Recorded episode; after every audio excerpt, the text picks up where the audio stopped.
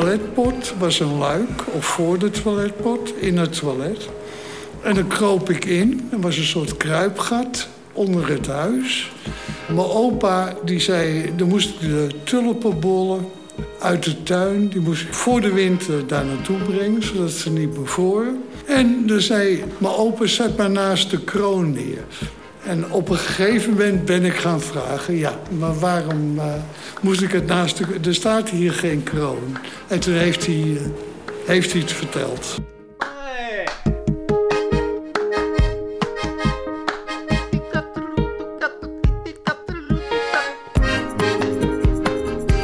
En welkom bij de Buurtpodcast. Buurtpodcast. Buurtpodcast. De bij.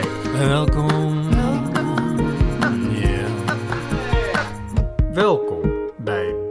Buurtpodcast De Pijp.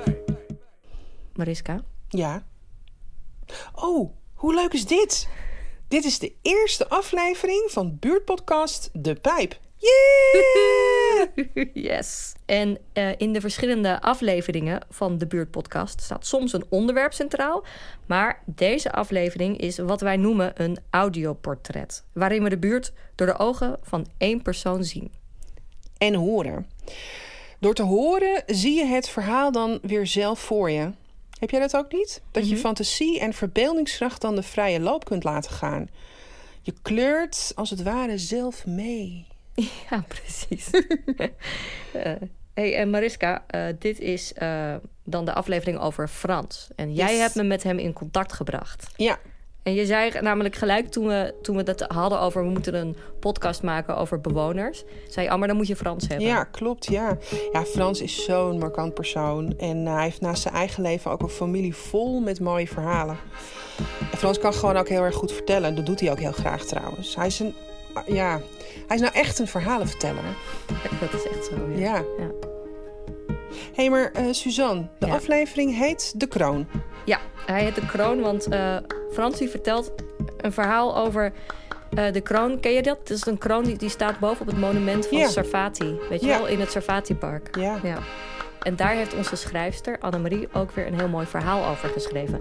En die hoor je aan het eind van de aflevering. Mm. Ja. Maar we gaan nu eerst luisteren naar Frans. Yeah.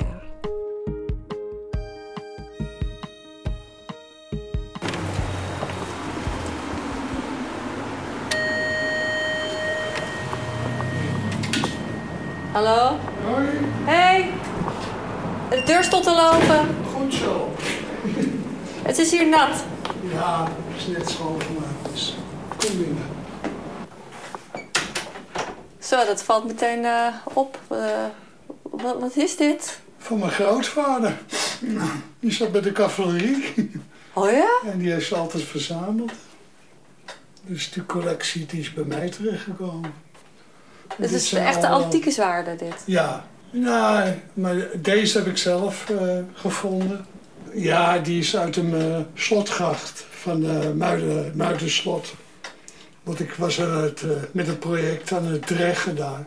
En toen heb ik hem gevonden. Die heb ik, ja, dat mo- mocht natuurlijk niet, maar die heb ik gewoon mee naar huis genomen. Uit de 8e eeuw is deze. Dus, eh, nou, dit zijn allemaal horloges van, mijn- van mijn familie. Hm. Dus Echt? die, ja, die heb ik allemaal verzameld. Maar van, van allemaal... eh, Opa's, van- oma's en grootmoeders en dat soort dingen. En dat zijn ook erfstukken. Erfstukken. Ja. Die ze dan weer van hun ouders hebben gekregen. ja, maar ik heb ze gewoon allemaal gevraagd of ik ze mocht hebben. En iedereen die gaf ze. Dus eh, die gouden die is eh, van mijn grootvader. En die heette Bijlmer. Ja, dat is toch mooi? Heel mooi. En zijn broer was professor Bijlmer, waar de Bijlmer meer naar genoemd was. Dus, Nee, wat een historie. Ja, Wat mooi dat je dat allemaal weet. Ja, nou, maar kijk, eh, over alles wat hier hangt eh, is wel wat te vertellen. Dus, eh, Een klein museum van jouw leven. ja. Ik ben in de Oostadenstraat geboren. En daarna zijn we verhuisd naar de Lutmastraat, dus op nummer 90. Dat eh, is een hele grote huis, vrije opgang. En eh, acht of negen kamers. Dus het is twee etages. Heel groot huis, gigantisch groot. Want die heb je hier. katholieke gezinnen, dus dan uh, boem. Daar ben ik opgegroeid. Zijn er nou plekken in de wijk waar je herinneringen nog bij hebt? Ja, de kerk, weet je wel. Je werd katholiek uh, opgevoed. Dus met de kerk heb ik uh, heel wat appeltjes geschild hoor. Ja? ja. Maar ik, uh, ik moest als zesjarige moest ik als eerste gaan te biechten. Hè? Nou, ik wist niks natuurlijk. Maar ja, ik had, ik had nog geen stoute dingen gedaan. Dus ik liep maar... toen ben ik toch te biecht gegaan. En toen heb ik tegen hem gezegd van... Uh, dat ik uh, twee dagen ervoor was waar nu het uh, Marriott Hotel zit bij het Leidseplein. Daar stond een kerk voor. En die was afgefikt. Dus ik heb tegen die pastoor gezegd... ja, ik heb een kerk in de brand gestoken. Dat was een dag ervoor. en toen werd ik vierkant die kerk uit getrapt. Mijn grootvader die heeft, uh, die heeft uh, de kroon van Safati, hè, die op dat uh, monument staat, die heeft hij in de oorlog, omdat hij helemaal van koper is, heeft hij hem weggehaald. En die heeft hij in zijn kelder, samen met twee broers van hem, hebben ze die kroon in zijn kelder gestopt. En de hele oorlog hebben ze die kroon daar gehouden. Zodat hij niet omgesmolten werd. Hè, voor kopen. En uh, na de oorlog hebben ze hem weer teruggezet. Ik loop nu in het Sarfati Park. En ik heb afgesproken met Annemarie. hey, daar is ze al. Hoi. Hoi. Hallo. Nou, stel je maar even voor. Ja, nou, ik ben uh, Annemarie Slotboom. En uh, ik ben uh, leerkracht op de Oscar Carré school. Hier uh, achter het Safati Park zit dat. maar ik schrijf ook theaterteksten. En ik heb bij een paar afleveringen van de buurtpodcast De Pijp teksten geschreven. En dat heb ik gedaan vanuit het perspectief van uh, dingen in de buurt. Dus bloemen die er groeien, bebouwing, uh, voorwerpen die een rol spelen in, uh, in verhalen van mensen, geportretteerde mensen. Bij deze aflevering heb ik het verhaal van Frans over de kroon van Sarfati beschreven, maar dan vanuit wat de kroon meegemaakt heeft allemaal tijdens de oorlog. Ja, klopt. maar wacht even, want de kroon, kijk, er zijn mensen die zitten nu thuis te luisteren en die denken de kroon van Sarfati. Kan je waar staat hij en hoe ziet hij eruit? Nou, je hebt midden in het park heb je een, een, een, een soort fonteintje met een vijvertje. En daar, daar staat ook een heel groot monument. En daar staat uh, Sarfati staat daarin. En daarbovenop, op dat monument, zit een kroon. Uh, die kroon uh, die is eigenlijk in de Tweede Wereldoorlog... tijdens de Tweede Wereldoorlog heeft hij ondergedoken gezeten. Dat is echt een mooi verhaal. Ja. ja. Oh ja, en dat is een, echt een hele uh, protserige kroon wel, vind ik. Hij, is, hij is goud en rood. En het is dus een monument voor Sarfati. En uh, Samuel Sarfati was een arts en een weldoener uit de 19e eeuw.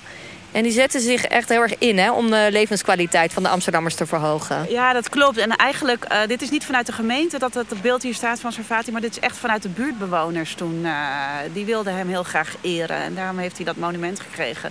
En dat de kroon en Sarfati het met z'n tweeën in één monument delen, dat is toevallig. Oh, Oké, okay. ja. Oké. nou, ik ben benieuwd naar de tekst. Wat is het eerste dat je doet wanneer je land bezet wordt? Vluchten? Met de gordijnen dicht onder de dekens kruipen? Verbijsterd voor je uitstaren? Vogelpoep was altijd mijn grootste zorg. En ik ga al lang mee. In 1489 geeft Maximiliaan namens Oostenrijk al toestemming om een kroon bij het stadswapen te plaatsen. Een hele eer. In 1602 ben ik gemaakt door Jan Vermeijen. Je vindt me mooi of je vindt me lelijk. Ik val in ieder geval op. Hier sta ik. Weerloos. Toen kwamen die soldaten, die heel geïnteresseerd naar het brons en koper van dit monument keken. Kon de hitte van het vuur al voelen. Dacht, het is een kwestie van dagen, uren.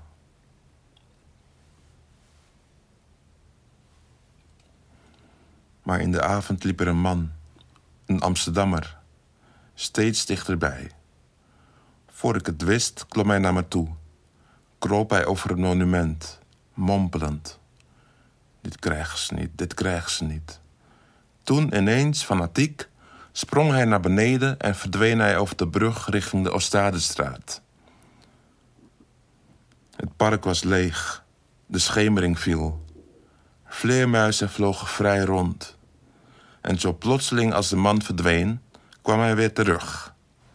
Nu met iemand anders. Zijn broer. Allemaal brons, zei de ene. Dat gaan ze smelten.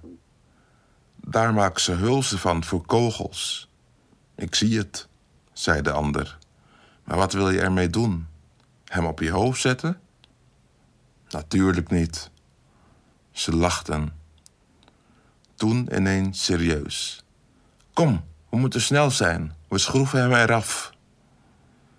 Zo werd ik van mijn plek geschroefd en gered door de twee broers. Met een lap over mij heen sjouwden ze mij naar de Van Hillegaardstraat, waar in de wc voor de toiletpot een luik zat. Daar werd ik in het donker tussen de bloembollen gezet, heel voorzichtig. Af en toe werd het luik geopend en viel het licht naar binnen. Altijd kwamen ze voor de bollen. Handen met steeds minder vlees aan het bot. Jaar na jaar. Tot op een dag ik terug werd gezet. Hoezee. Stel dit land wordt bezet. Soldaten stromen je buurt binnen. Wat zou jij uit de handen van de vijand redden?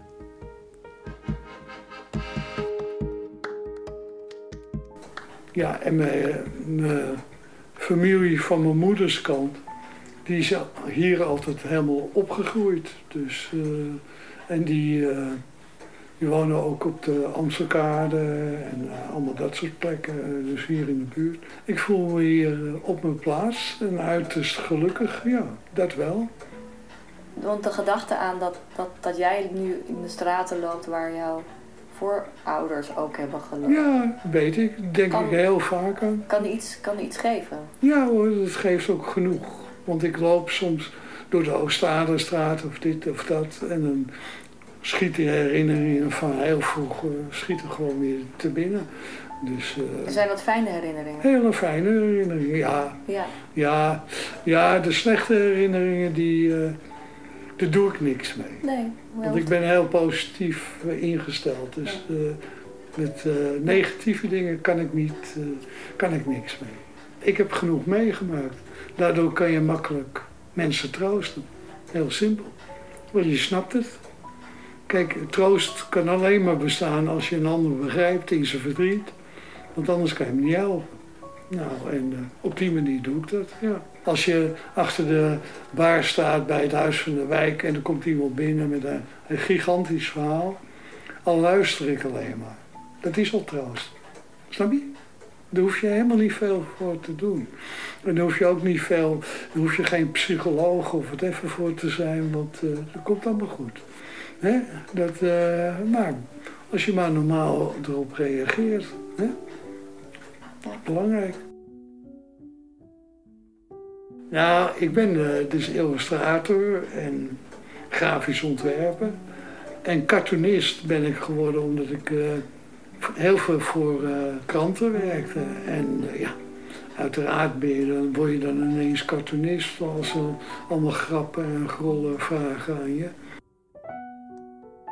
Kijk, ik ben geen tekenaar, ik ben ook geen... Ik ben gewoon een mens.